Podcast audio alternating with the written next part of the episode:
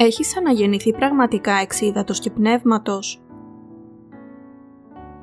Paul C. Young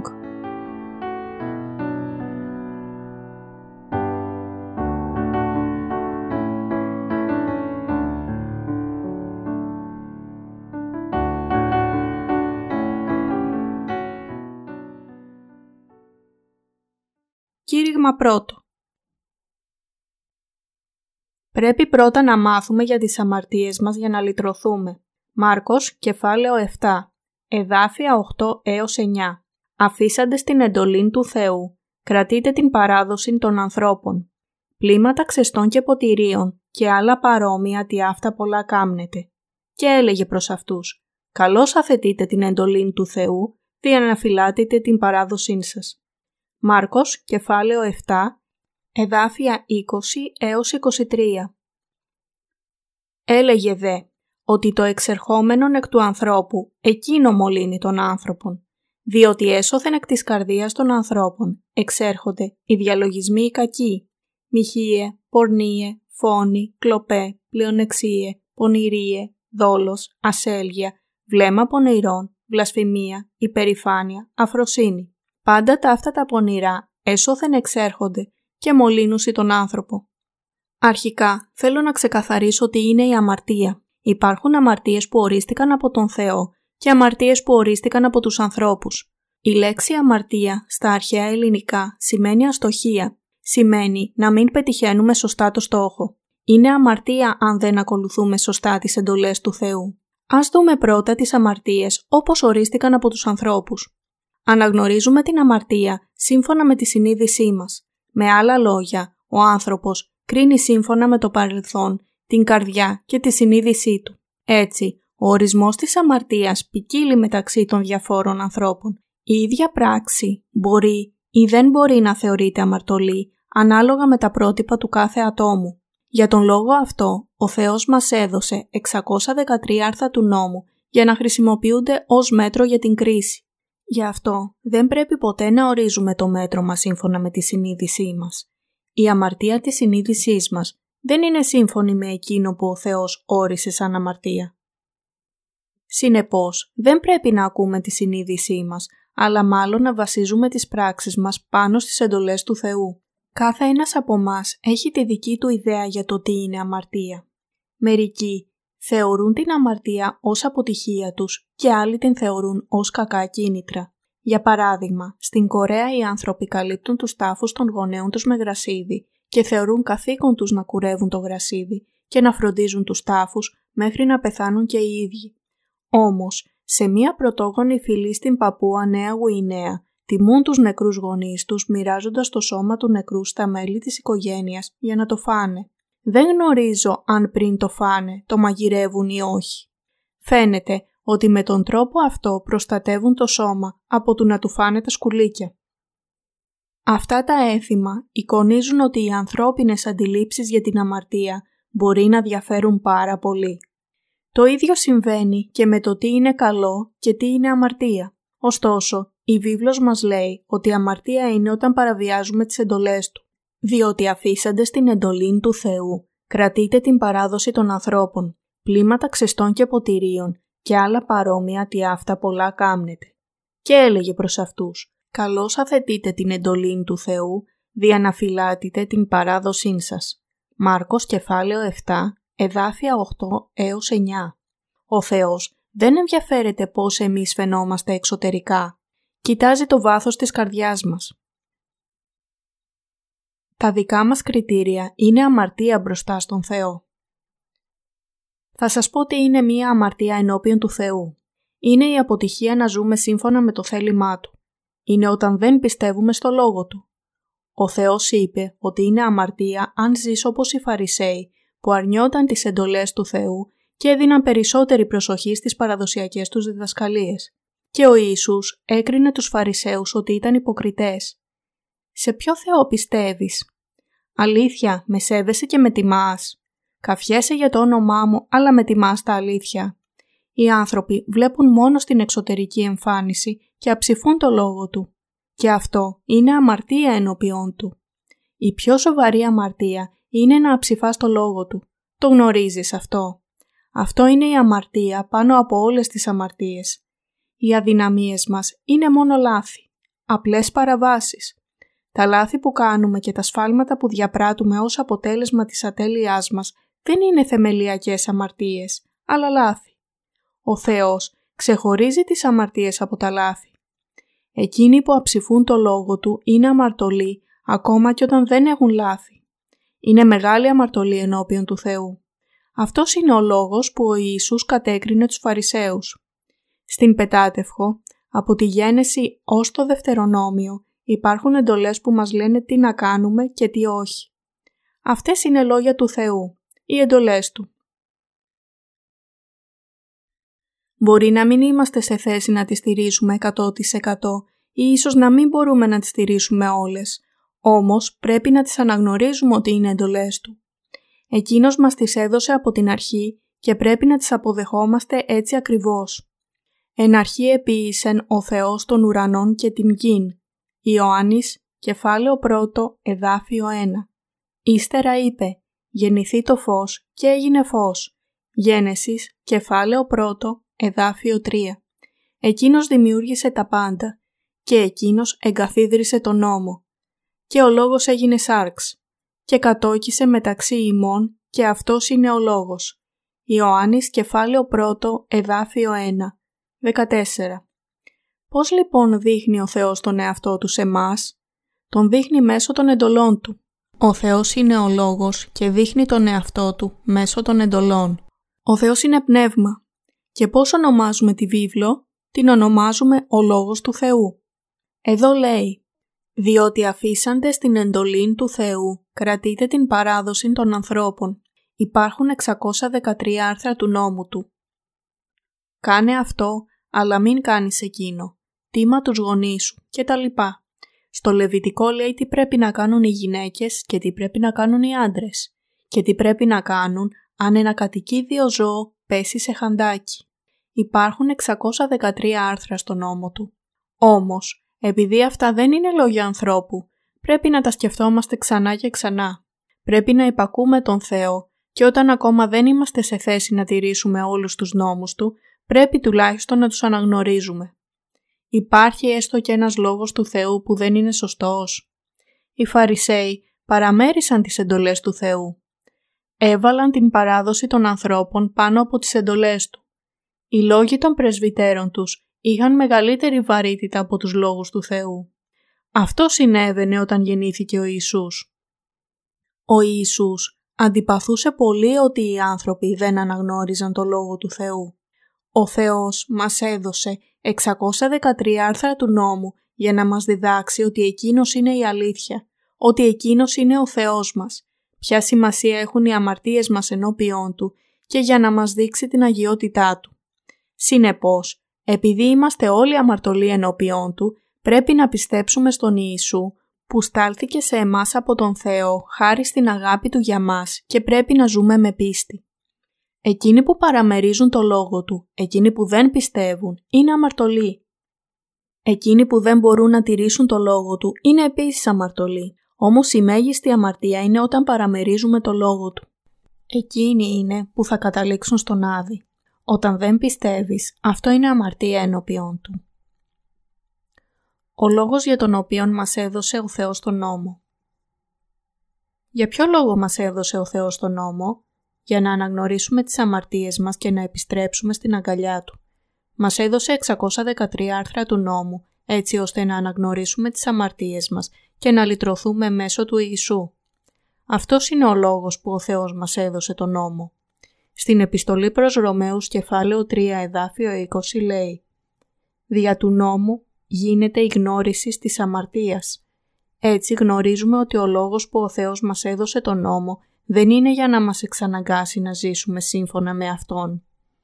Τότε, ποια είναι η γνώση που κερδίζουμε από τον νόμο; Είναι ότι είμαστε πολύ αδύναμοι για να υπακούσουμε τον νόμο σε όλη του την έκταση και ότι είμαστε αμαρτωλοί ενώπιόν του. Και τι αναγνωρίζουμε από τα 613 άρθρα του νόμου του; Αναγνωρίζουμε τις αδυναμίες μας, την ανικανότητά μας να ζήσουμε σύμφωνα με τον νόμο Του. Παραδεχόμαστε ότι εμείς τα δημιουργήματα του Θεού είμαστε ανίκανα όντα. Παραδεχόμαστε ότι είμαστε αμαρτωλοί ενώπιόν Του και ότι όλοι πρέπει να καταλήξουμε στον Άδη σύμφωνα με τον νόμο Του. Όταν αναγνωρίσουμε τις αμαρτίες μας και επίσης την ανικανότητά μας, τότε τι κάνουμε; Προσπαθούμε να γίνουμε τέλεια όντα; Όχι.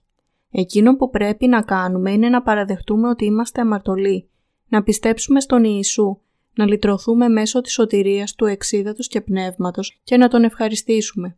Ο λόγος που μας έδωσε ο Θεός στον νόμο είναι να μας κάνει να αναγνωρίσουμε τις αμαρτίες μας και τις τιμωρίες για αυτές τις αμαρτίες, έτσι ώστε να γνωρίζουμε ότι δεν μπορούμε να σωθούμε από τον Άδη χωρίς τον Ιησού. Αν πιστεύουμε τον Ιησού σαν σωτήρα μας, θα λυτρωθούμε. Μας έδωσε τον νόμο για να μας σώσει. Μας έδωσε τον νόμο για να μας κάνει να αναγνωρίσουμε πως είμαστε ολοκληρωτικά αμαρτωλοί και για να σώσει τις ψυχές μας από την αμαρτία. Εκείνος μας έδωσε τον νόμο και έστειλε τον Υιό Του για να πάρει τις αμαρτίες μας μέσω του βαπτίσματός Του και μπορούμε να σωθούμε πιστεύοντας σε Εκείνον. Πρέπει να αναγνωρίσουμε ότι είμαστε αμαρτωλοί χωρίς καμία ελπίδα και πρέπει να πιστέψουμε στον Ιησού έτσι ώστε να μπορούμε να ελευθερωθούμε από την αμαρτία, να γίνουμε παιδιά Του και να εποδώσουμε τη δόξα στο Θεό. Πρέπει να καταλάβουμε το Λόγο Του. Όλα αρχίζουν από Εκείνον. Πρέπει και εμείς να αρχίσουμε με το Λόγο Του και να καταλάβουμε την αλήθεια της λύτρωσης μέσω του Λόγου Του. Πρέπει να σκεφτόμαστε και να κρίνουμε μέσω του Λόγου Του. Αυτό είναι η σωστή και αληθινή πίστη. Τι υπάρχει στην καρδιά του ανθρώπου; Η πίστη πρέπει να αρχίσει με τους λόγους του και πρέπει να πιστέψουμε στον Θεό μέσω του λόγου του. Αν δεν συμβεί αυτό, θα πέσουμε σε λάθος. Αυτό θα είναι η λάθος και ψεύτικη πίστη. Όταν οι Φαρισαίοι και οι γραμματείς είδαν τους μαθητές του Ιησού να τρώνε ψωμί με άπλυτα χέρια, δεν θα μπορούσαν να τους επιπλήξουν αν είχαν δει το θέμα μέσω του Λόγου του Θεού. Ο Λόγος μας λέει πως οτιδήποτε εισέρχεται στον άνθρωπο από έξω δεν μπορεί να τον μολύνει, επειδή πηγαίνει όχι στην καρδιά του, αλλά στο στομάχι του και στη συνέχεια αποβάλλεται. Όπως λέγεται στο Μάρκος κεφάλαιο 7, εδάφια 20 έως 23. Έλεγε δε ότι το εξερχόμενον εκ του ανθρώπου εκείνο μολύνει τον άνθρωπον, διότι έσωθεν εκ της καρδίας των ανθρώπων εξέρχονται οι διαλογισμοί κακοί, μοιχείε, πορνίε, φόνοι, κλοπέ, πλεονεξίε, πονηρίε, δόλος, ασέλγεια, βλέμμα πονηρών, βλασφημία, υπερηφάνεια, αφροσύνη. Πάντα τα αυτά τα πονηρά έσωθεν εξέρχονται και μολύνουσι τον άνθρωπο. Είπε ότι οι άνθρωποι είναι αμαρτωλοί επειδή γεννιούνται με αμαρτία. Καταλαβαίνετε τι σημαίνει αυτό. Είμαστε όλοι απόγονοι του Αβάμ. Δεν μπορούμε να δούμε την αλήθεια επειδή ούτε θέλουμε να την αποδεχτούμε, ούτε θέλουμε να πιστέψουμε σε όλα τα λόγια του. Τι υπάρχει μέσα στην καρδιά του ανθρώπου; Ας δούμε στο Μάρκος κεφάλαιο 7, εδάφια 21 έως 22. Διότι έσωθεν εκ της καρδίας των ανθρώπων εξέρχονται οι διαλογισμοί οι κακοί. Μοιχείε, πορνίε, φόνοι, κλοπέ, πλεονεξίε, πονηρίε, δόλος, ασέλγεια, βλέμμα πονηρών, βλασφημία, υπερηφάνεια, αφροσύνη. Όλα αυτά βγαίνουν από την καρδιά του ανθρώπου και μολύνουν και αυτόν και τους άλλους. Είναι γραμμένο στους ψαλμούς. Όταν θεωρώ τους ουρανούς σου, το έργον των δακτύλων σου, την σελήνη και τους αστέρας, τα οποία σύ εθεμελίωσας, τι είναι ο άνθρωπος ώστε να ενθυμεί σε αυτόν ή ο Υιός του ανθρώπου ώστε να επισκέπτει σε αυτόν. Ψαλμός κεφάλαιο 8, εδάφια 3 έως 4. Γιατί μας επισκέπτεται; Μας επισκέπτεται επειδή μας αγαπάει και λυπάται για εμάς τους αμαρτωλούς. Έσβησε τις αμαρτίες μας και μας έκανε δικό του λαό. Κύριε, ο Κύριος ημών, πόσον είναι θαυμαστόν το όνομά σου εν πάση τη γη, ως της έθεσα στην δόξαν σου υπεράνω των ουρανών. Ψαλμός, κεφάλαιο 8, εδάφιο 1. Ο βασιλιάς Δαβίδ έψαλε στην Παλαιά Διαθήκη όταν αναγνώρισε ότι ο Θεός έγινε ο σωτήρας των αμαρτωλών και στην Καινή Διαθήκη ο Απόστολος Παύλος είπε το ίδιο πράγμα. Είναι τόσο εκπληκτικό ότι εμείς, τα δημιουργήματα του Θεού, μπορούμε να γίνουμε παιδιά Του. Αυτό γίνεται μόνο χάρη στη συμπάθειά Του για μας. Αυτή είναι η αγάπη του Θεού. Το να καταφέρουμε να ζούμε εντελώς σύμφωνα με τον νόμο του Θεού είναι μια πρόκληση για Αυτόν. Και επίσης είναι μια σκέψη που οφείλεται στην άγνοιά μας. Δεν είναι σωστό να ζούμε έξω από την αγάπη Του ενώ προσπαθούμε να τηρήσουμε τον νόμο και προσευχόμαστε. Είναι θέλημα του Θεού να αναγνωρίσουμε ότι είμαστε αμαρτωλοί μέσω του νόμου και να πιστέψουμε στην απολύτρωση του ύδατος και του αίματος, του πνεύματος.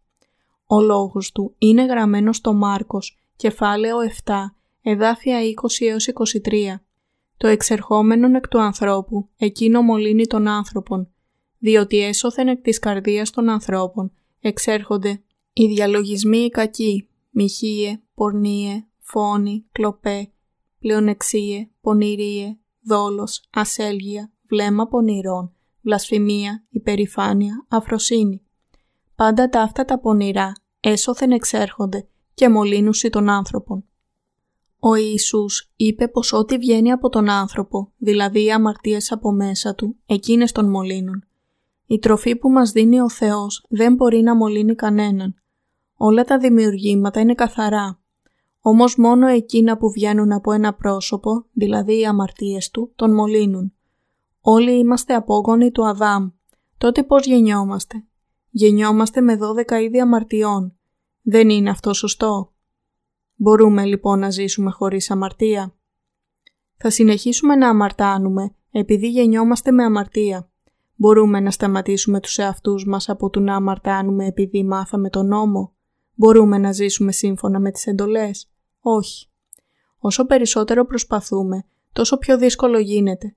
Πρέπει να αναγνωρίσουμε τα όρια μας και να παραιτηθούμε. Τότε, με ταπείνωση στο νου μας, μπορούμε να δεχτούμε το βάπτισμα και το αίμα του Ιησού που μας σώζει. Όλα τα 613 άρθρα του νόμου είναι σωστά και δίκαια. Όμως οι άνθρωποι είναι αμαρτωλοί από τη στιγμή που έγινε η σύλληψή τους μέσα στην κοιλιά της μητέρας τους.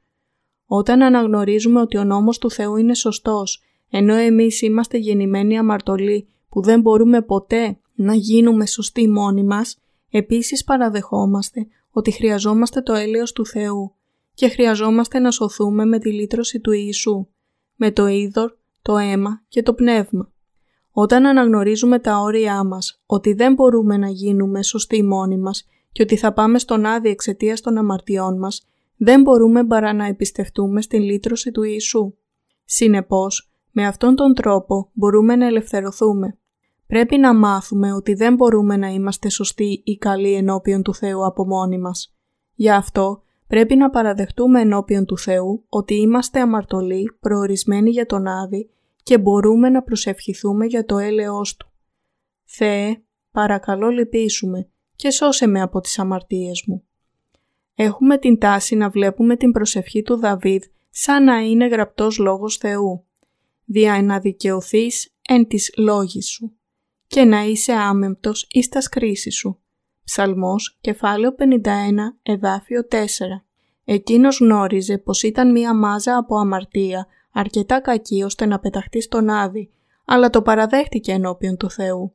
Αν με πεις αμαρτωλό, είμαι αμαρτωλός. Αν με πεις δίκαιο, είμαι δίκαιος. Αν με σώσεις, θα σωθώ. Και αν με στείλεις στον Άδη, θα καταλήξω στον Άδη. Αυτή είναι η σωστή πίστη. Έτσι σωζόμαστε. Έτσι πρέπει να είμαστε αν ελπίζουμε να πιστέψουμε στην λύτρωση του Ιησού. πρέπει να ξέρουμε ακριβώς ποιες είναι οι αμαρτίες μας. Εφόσον είμαστε όλοι απόγονοι του Αδάμ, όλοι έχουμε σαρκική επιθυμία μέσα στην καρδιά μας. Ωστόσο, τι μας λέει ο Θεός; Μας λέει να μην μοιχεύουμε. Έχουμε φόνο στην καρδιά μας, όμως τι μας λέει ο Θεός; Μας λέει να μην σκοτώσουμε.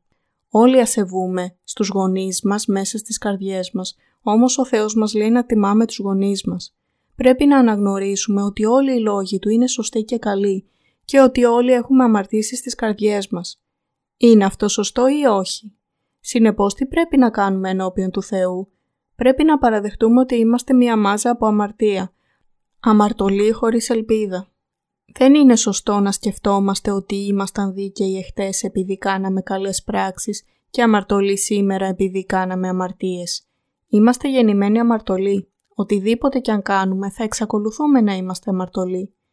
Αυτή είναι η αιτία που πρέπει να λυτρωθούμε μέσω του βαπτίσματος του Ιησού. Δεν είμαστε αμαρτωλοί εξαιτίας των πράξεών μας, επειδή διαπράξαμε μοιχεία, φόνο, κλεψιά, αλλά είμαστε αμαρτωλοί επειδή γεννηθήκαμε αμαρτωλοί. Γεννηθήκαμε με 12 είδη αμαρτίας. Επειδή γεννηθήκαμε αμαρτωλοί στα μάτια του Θεού, δεν μπορούμε ποτέ να γίνουμε καλοί μόνο με τις δικές μας προσπάθειες. Μπορούμε μόνο να προσποιούμαστε ότι είμαστε καλοί. Γεννηθήκαμε με μυαλά γεμάτα από αμαρτίες όπως φόνο, κλοπή κτλ. Πώς λοιπόν μπορούμε να γίνουμε δίκαιοι απλά και μόνο επειδή δεν διαπράττουμε αυτές τις αμαρτίες; Ποτέ δεν θα μπορέσουμε να γίνουμε δίκαιοι ενώπιον του Θεού μόνοι μας. Αν υποστηρίζουμε ότι είμαστε δίκαιοι, αυτό είναι υποκρισία. Ο Ιησούς ανόμασε τους Φαρισαίους και τους γραμματείς υποκριτές. Οι άνθρωποι γεννιούνται αμαρτωλοί. Αμαρτάνουν ενώπιον του Θεού σε όλη τους τη ζωή. Καθένας που υποστηρίζει ότι δεν έχει μαλώσει ή δεν έχει χτυπήσει κανέναν ή πως δεν έχει κλέψει ούτε μία βελόνα από κανέναν σε όλη του τη ζωή, λέει ψέματα. Επειδή οι άνθρωποι γεννιούνται αμαρτωλοί. Είναι ψεύτης, αμαρτωλός και υποκριτής. Με αυτόν τον τρόπο μας βλέπει ο Θεός. Είσαι γεννημένος αμαρτωλός, ακόμα και αν δεν έχεις πράξει ούτε μία αμαρτωλή πράξη. Κατευθύνεσαι στον Άδη, Ακόμα και αν γενικά τηρείς τον νόμο και τις περισσότερες από τις εντολές, θα εξακολουθείς να είσαι αμαρτωλός που κατευθύνεται στον Άδη. Τι πρέπει να κάνουμε λοιπόν απέναντι σε αυτήν τη μοίρα; Πρέπει να ζητήσουμε το έλεος του και να εξαρτηθούμε από εκείνον για να μας σώσει από τις αμαρτίες. Αν δεν μας σώσει εκείνος, δεν μπορούμε παρά να πάμε στον Άδη. Αυτός είναι ο προορισμός μας. Εκείνοι που δέχονται το λόγο του, επίσης παραδέχονται ότι είναι πράγματι αμαρτωλοί και επίσης γνωρίζουν ότι είναι οι δίκαιοι. Συνεπώς γνωρίζουν ότι παραμερίζοντας το λόγο του χωρίς να τον αναγνωρίζουν ως λόγο του, αυτό είναι αμαρτία. Εκείνοι που δέχονται το λόγο του είναι οι δίκαιοι, ακόμα και αν προηγούμενα ήταν αμαρτωλοί. Είναι αναγεννημένοι από το λόγο του και δέχονται τη χάρη του. Αυτοί είναι οι πιο ευλογημένοι.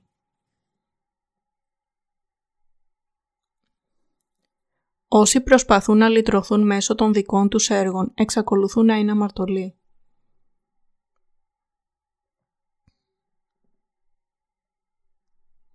Ας δούμε στο Γαλάτες κεφάλαιο 3 εδάφια 10 έως 11. Διότι όσοι είναι εξ έργων νόμου υποκατάραν είναι, επειδή είναι γεγραμμένον. Επικατάρατος πάσος της δεν εμένει εν πάση της γεγραμμένης εν το βιβλίο του νόμου, ώστε να πράξει αυτά ότι δεουδής δικαιούται δια του νόμου ενώπιον του Θεού είναι φανερόν, διότι ο δίκαιος θέλει ζήσει εκ πίστεως. Λέγεται πως καθένας που δεν επιμένει σε όλα τα πράγματα που είναι γραμμένα στο βιβλίο του νόμου είναι καταραμένος. Εκείνοι που πιστεύουν στον Ιησού αλλά εξακολουθούν να προσπαθούν να δικαιωθούν με τα δικά τους έργα είναι καταραμένοι. Πού είναι εκείνοι που προσπαθούν να δικαιωθούν με τα δικά τους έργα; Είναι κάτω από την κατάρα του Θεού. Γιατί μας έδωσε ο Θεός τον νόμο; Μας έδωσε τον νόμο για να αναγνωρίσουμε τις αμαρτίες μας. Ρωμαίους κεφάλαιο 3 εδάφιο 20. Για να παραδεχτούμε ότι είμαστε ολοκληρωτικά αμαρτωλοί και ότι προοριζόμαστε για τον Άδη. Συνεπώς, εκείνο που πρέπει να κάνεις είναι να πιστέψεις στο βάπτισμα του Ιησού και στον Υιό του Θεού και να γεννηθείς εξίδατος και πνεύματος. Τότε θα σωθείς από τις αμαρτίες σου, θα γίνεις δίκαιος, θα έχεις αιώνια ζωή και θα πας στον ουρανό. Έχει πίστη στην καρδιά σου. Η πιο αλαζονική αμαρτία στον κόσμο. Δεν αξίζει τίποτα άλλο εκτός από το να πιστεύεις στον Θεό. Έχουμε ευλογηθεί να έχουμε πίστη στην ευλογία Του. Εκείνος αποφάσισε να σώσει εκείνους που θα έχουν πίστη στο Λόγο Του. Όμως σήμερα, ανάμεσα στους πιστούς, υπάρχουν πολλοί που προσπαθούν να ζήσουν εκτελώντας τον νόμο Του. Εδώ ανήκουν οι περισσότεροι χριστιανοί. Είναι αξιοσημείωτο ότι προσπαθούν να ζήσουν με τον νόμο, αλλά πώς μπορεί να γίνει αυτό; Πρέπει να αναγνωρίσουμε πόσο ανόητο είναι να προσπαθείς να ζεις εκτελώντας τον νόμο του. Όσο πιο πολύ προσπαθούμε, τόσο πιο δύσκολο γίνεται. Ο Λόγος του Θεού λέει «Η πίστη είναι εξακοής, ιδέα ακοίδια του Λόγου του Θεού». Ρωμαίους κεφάλαιο 10, εδάφιο 17. Χρειάζεται να εγκαταλείψουμε την αλαζονία μας προκειμένου να σωθούμε. Πρέπει να εγκαταλείψουμε τα δικά μας κριτήρια για να σωθούμε. Πώς μπορούν να σωθούν οι άνθρωποι, αναγνωρίζοντας τους εαυτούς τους ότι είναι αμαρτωλοί; Υπάρχουν πολλοί που δεν έχουν λυτρωθεί επειδή δεν μπορούν να εγκαταλείψουν τα λαθεμένα πιστεύω και τις προσπάθειές τους. Ο Θεός λέει ότι εκείνοι που στηρίζονται στο βιβλίο του νόμου είναι καταραμένοι.